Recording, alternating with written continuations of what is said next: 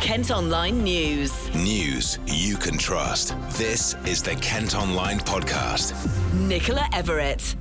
It's Wednesday, November the 18th. Thanks ever so much for downloading today's podcast. We're going to start today with revealing that coronavirus infection rate in Swale is now the third highest in England.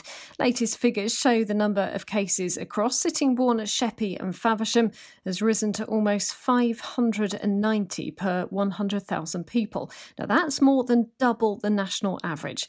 First up, let's hear from Sittingbourne and Sheppey MP Gordon Henderson. He's been speaking about what could happen when lockdown ends and how the whole county could be affected if figures in Swale are still high. My understanding is that the government only wants and only expects regions to go into or, or wider areas to go into the higher tiers. It's not prepared, it doesn't want uh, individual parts of that area. So, individual parts of Kent, it is unlikely that they will go into a, uh, a separate tier to the rest of Kent.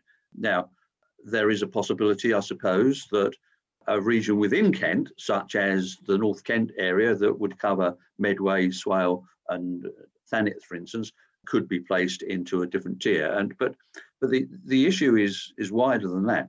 The only way I believe that we can prevent that from happening is for all those people in Kent, but in particular in my constituency, which has uh, is is one of the highest incidents of COVID in Kent, for those people that are currently either not uh, following the guidance or refusing to follow that guidance, whether it comes to wearing masks, social distancing, or washing their hands and following the other hygiene rules, if they continue to refuse to do that, then it's inevitable that we will move into a higher category of restrictions. And that, if it's imposed on Kent, um, as well as uh, Swale or Thanet or Medway, then that will be very unfair on those parts of the county that are currently showing a lower incidence of COVID. Roger Truelove is the leader of Swale Borough Council. He says it's not fair to simply blame people for not following the rules. There are deeper reasons why we have a higher rate than, than others. Uh, cl- clearly, there are people in Swale who are not following the rules, but I'm sure there are people in Folkestone, Canterbury, not following the rules. So I, I think it's a bit unfair to, to um, focus on the people of Swale. Clearly, I would like everybody to follow the rules, to put on a mask, to wash their hands, to, to distance. But I mean, part of the problem for us seems to be spreading through the schools, through the care homes, through the prisons, through certain workplaces, in people's homes, and so on. We're doing all we can. You know, we're exhorting people to, to follow the rules. We've got people out checking on businesses. Um, it is a fact that we are now, we're now the top in Kent again. We've overtaken Thanet again. So it's alarming. It's very disappointing. But it won't do any good to just simply say uh, it's the fault of the people of Swale. We were told the day before we went into this lockdown that we were likely to go up into a higher tier with other districts in Kent. If that is to be the case, I think it'd be best if the whole of Kent went up a tier, that we did what they did in London, which whilst there were uh, differences between one borough and another, and some boroughs were actually lower than us, that took the whole of London into the tier two, and their figures have begun to come down. If, if we have districts next to each other, some in a higher tier, some in a lower tier, I think that will have, uh, create problems for compliance by the public, uh, but, but also simply if you're in Faversham, for example, you'd just go to Canterbury, wouldn't you? Playing devil's advocate for a moment there, um, is there not an argument with that that the rest of the county shouldn't pay for one borough being particularly higher? Well, that, that implies it's all our fault, which is, is extremely unfair. The fact is, the rate of increase in Kent is, is very uh, sharp now. So every, everywhere's going up. Different uh, boroughs are going up from a different base.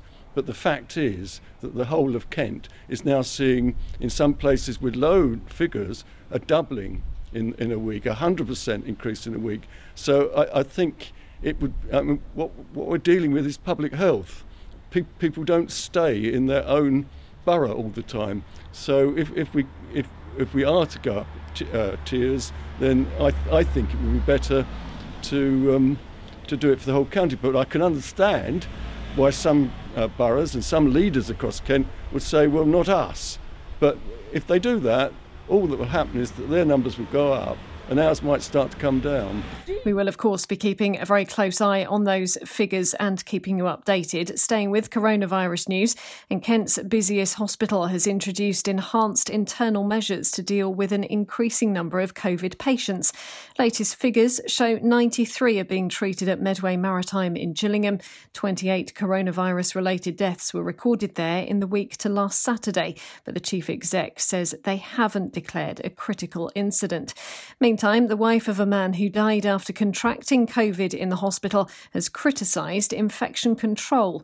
Paul Tucker was admitted with a suspected urinary tract infection and put on a ward being used to treat COVID patients despite not having a positive result. He was moved after a test came back negative, but later developed symptoms and passed away last week. The Trust chief exec says their thoughts are with Mr. Tucker's family and insists their priority is to keep staff and patients safe at all times. Another Kent school has closed for two weeks, this time after the head teacher tested positive for coronavirus. Children and staff at Hawkhurst Primary have been told to stay at home until November the 30th. 64 pupils had already been sent home after a confirmed case in year three.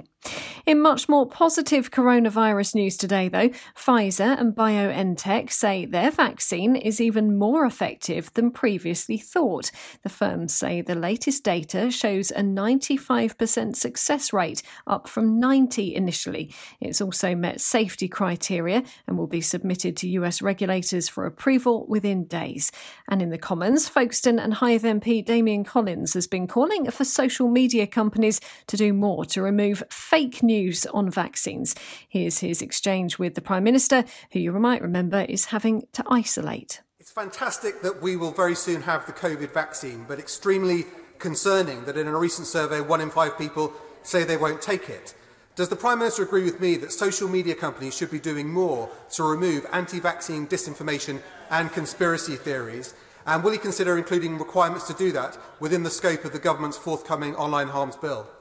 Prime Minister. Yes. Well, well I, am very pleased that Facebook, Twitter, and, and Google have committed uh, that no company should profit from or promote vac- vaccine disinformation and to respond to that kind of, of content very quickly.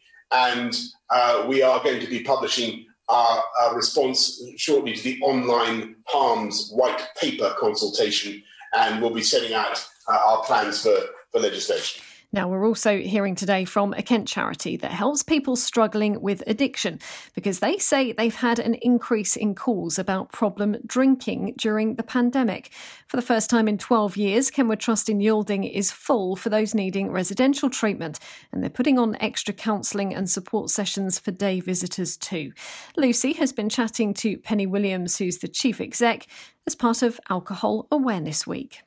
So the campaign uh, this year is uh, focusing on mental health, and actually, there's been a lot in the uh, media about that. The pandemic has caused people to feel very um, uh, stretched and anxious and uncertain, which is affecting people's mental health. I think you often see stories around that. And also, the research has shown that there's been a huge increase in people drinking during lockdown for various reasons.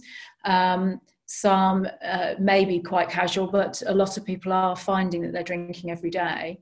And we're certainly getting more sort of uh, calls and contacts with people concerned about uh, friends or family who they feel have sort of slipped into becoming addicted to alcohol. And as you mentioned there, the pandemic, it has been a big challenge for all of us, really.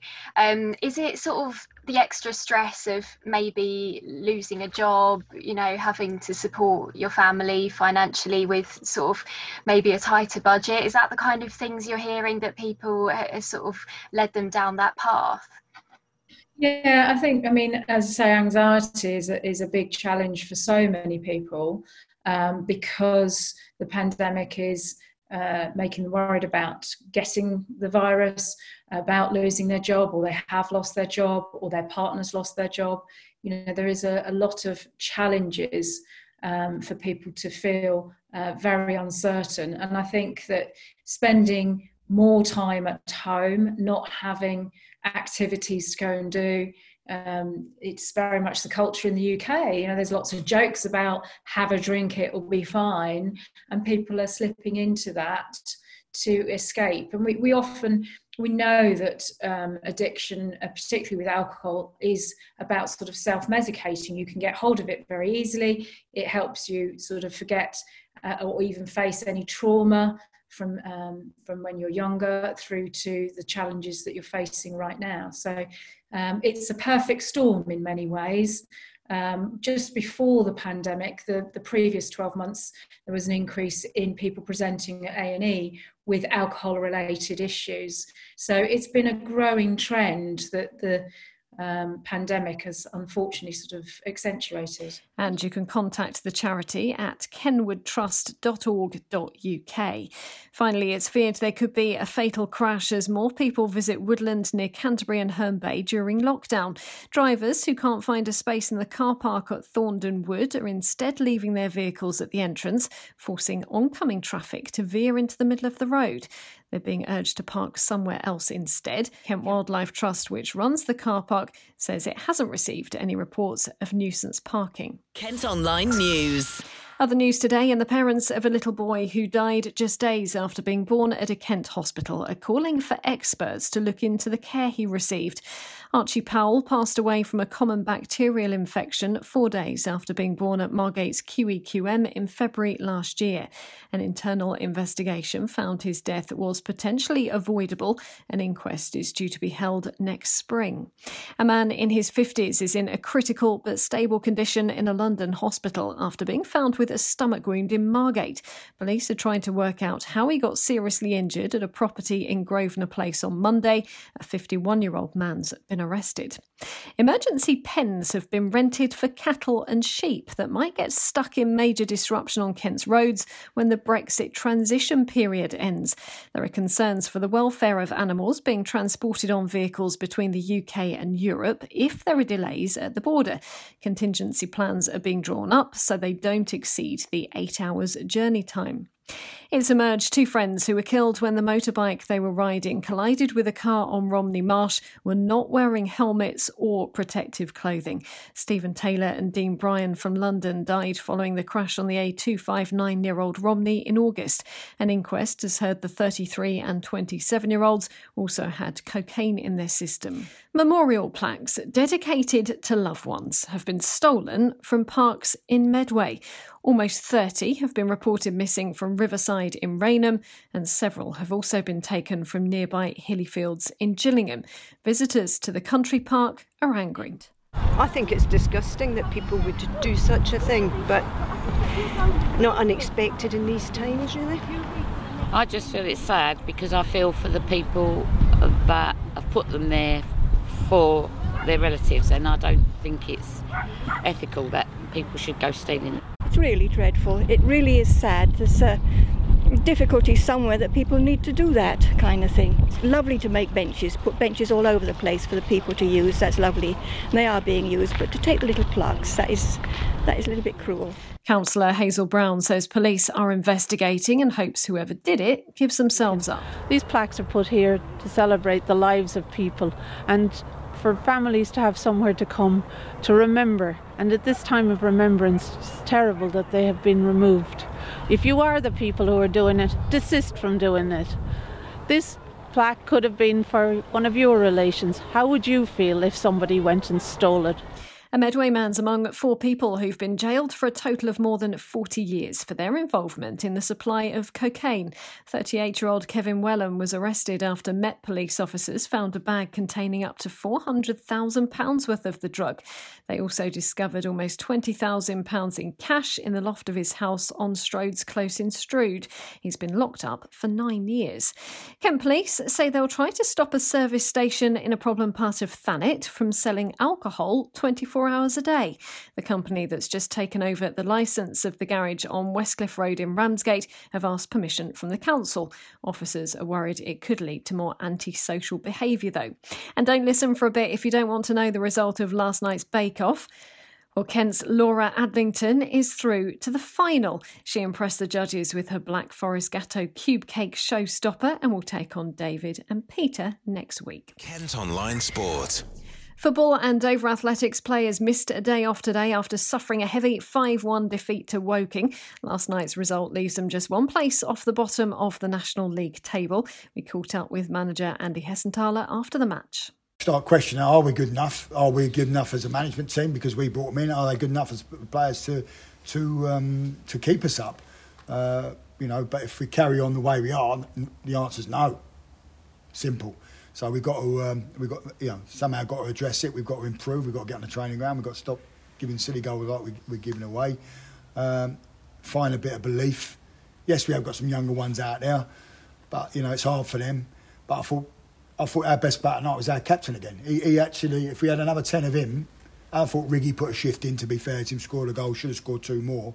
But the captain's 33 years old, Sam Wood, and he absolutely gives everything. He's gone in Nick afterwards and I didn't really have to say too much, to be fair. Uh, said my piece. It's all right, you can throw yourself around and smash things up, but I'm past all that now. I'm past all that.